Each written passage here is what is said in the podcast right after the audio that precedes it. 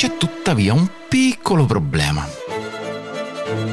Che la corsa sia una figata pazzesca la prima volta che vai a correre, lo pensi e ci credi solo i primi due minuti al massimo.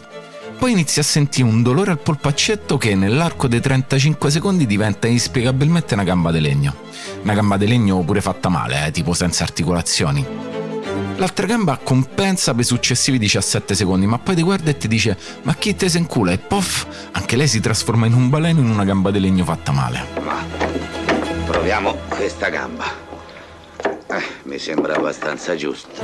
Quindi dopo 2 minuti e 52 secondi ti ritrovi a correre manco fossi Pinocchio. Solo che Pinocchio, non avendo i polmoni, potrebbe comunque continuare a correre traballantemente per ore e ore, mentre te, caro amico mio, e qui parlo a me stesso a sto giro, corcazzo te, nonostante stai annando all'ora che ti supera pure la vecchietta che spinge il carrello, ti senti come se un tratto al posto dei polmoni ci avessi due bustine d'ecoplastica strappate dai tappi delle birre che ti sei caricato ieri al supermercato. Provi a respirare più forte che puoi, ma le bustine non si gonfiano manca a pagarle. Il rantolo dell'aria che fuoriesce è tipo la colonna sonora dei Nightmare. Non so se ti sei fatto un'idea. Ecco, io sì, chiarissima. Nel frattempo, la vocina dell'app per la corsa che uso, che è pure una tipa simpatica e mo siamo diventati quasi amici, ti dice robe tipo Bravo, il primo passo per diventare un runner è uscire di casa, quindi pure se stai a morire, parafraso che se no ci metto 5 minuti a leggere tutta la frase, sei te il vincitore, sei una persona migliore. Ecco, mentre la vocina dell'app ti dice sta cosa, te praticamente stai a barcollare tentando con tutte le tue forze di non stramazzare al suolo. È l'unico scopo concreto che hai in mente in quel momento. Non stramazzare al suolo davanti alla signora col carrello. E lo fai solo per quel briciolo d'amor proprio che ti è rimasto. Uh, forse. Dicevamo, la prima corsa che ho fatto è durata 20 minuti e noi qui siamo arrivati più o meno al quinto. Quindi è meglio se riassumo sti 20 minuti in due parole. Una merda. Vi giuro, una tragedia su tutta la linea. È vero, avevo delle scarpe da ginnastica strette che a tutto potevano servire tranne che andare a correre. È vero, non facevo sport o comunque una cosa più impegnativa da arrivare in piazzetta da casa che so circa 700 metri più o meno da anni. È vero faccio una vita de merda piazzato davanti a un computer per 8 ore al giorno quando va bene. E è vero pure che ho 42 anni e l'ho votati tutti a una vita dissoluta fatta di aperitivi, braciate con gli amici, birrette in libertà, sigarette di tutti i tipi, libri, film, cultura varia che so tipo l'anticristo del movimento. È vero tutto, eh. Ma è vero pure che sinceramente, e ve lo dico col cuore in mano, non pensavo di far così schifo.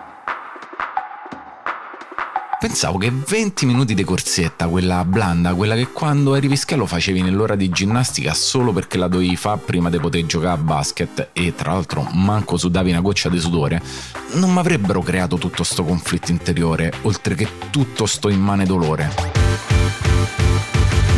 Sono arrivata a casa Paonazzo Pantone 186C, eh, scusate deformazione professionale, completamente zuppo de sudore, pure le mutande mi so sudato, deambulando che manco se mi avessero operato a entrambi i menischi dieci minuti prima e col rantolo della morte come unico segno di vita. Oh, lo so che ci stanno cose più gravi, più brutte, più dolorose al mondo, eh, ma io sto a parlare di corsa, in particolare di me che vado a correre dopo una vita passata non fan cazzo, no dei massimi sistemi. Perciò è chiaro che sto dramma scalato alle tragedie del mondo non vale due scudi però mi sono sentito morire dentro. Vabbè, dove eravamo rimasti? Ah sì, sono arrivato a casa e mi sono seduto sul divano. Ecco, non lo fate. Almeno prima levatevi la maglietta e asciugatevi il sudore con asciugamano che poi buttate tutto in lavatrice.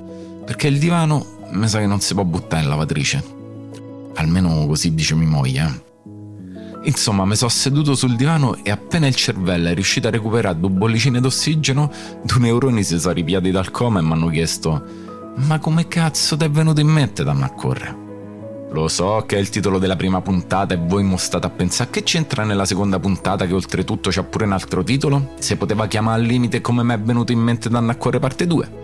Ma a me le parti 2 mi sono sempre sembrate un po' più brutte delle parti 1, quindi visto che il podcast è mio faccio come mi pare e mo cerco di dirvi come mi è venuto in mente da a correre proprio mo'.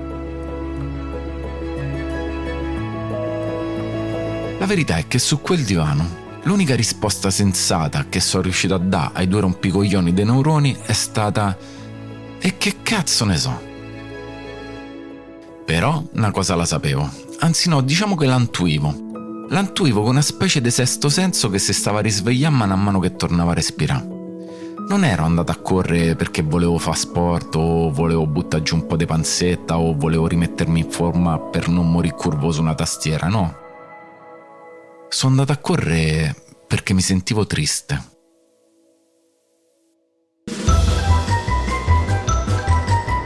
Io sono Michele Catalano e questo è Ci vuole fegato, un podcast sulla corsa senza esagerare, scritto da me e prodotto da Piano Zero Media. La cura editoriale è di Sara Canali e Niccolo Maria Santi, la producer è Giulia Zampacorta. Tutti gli inserti audio sono indicati nella sinossi.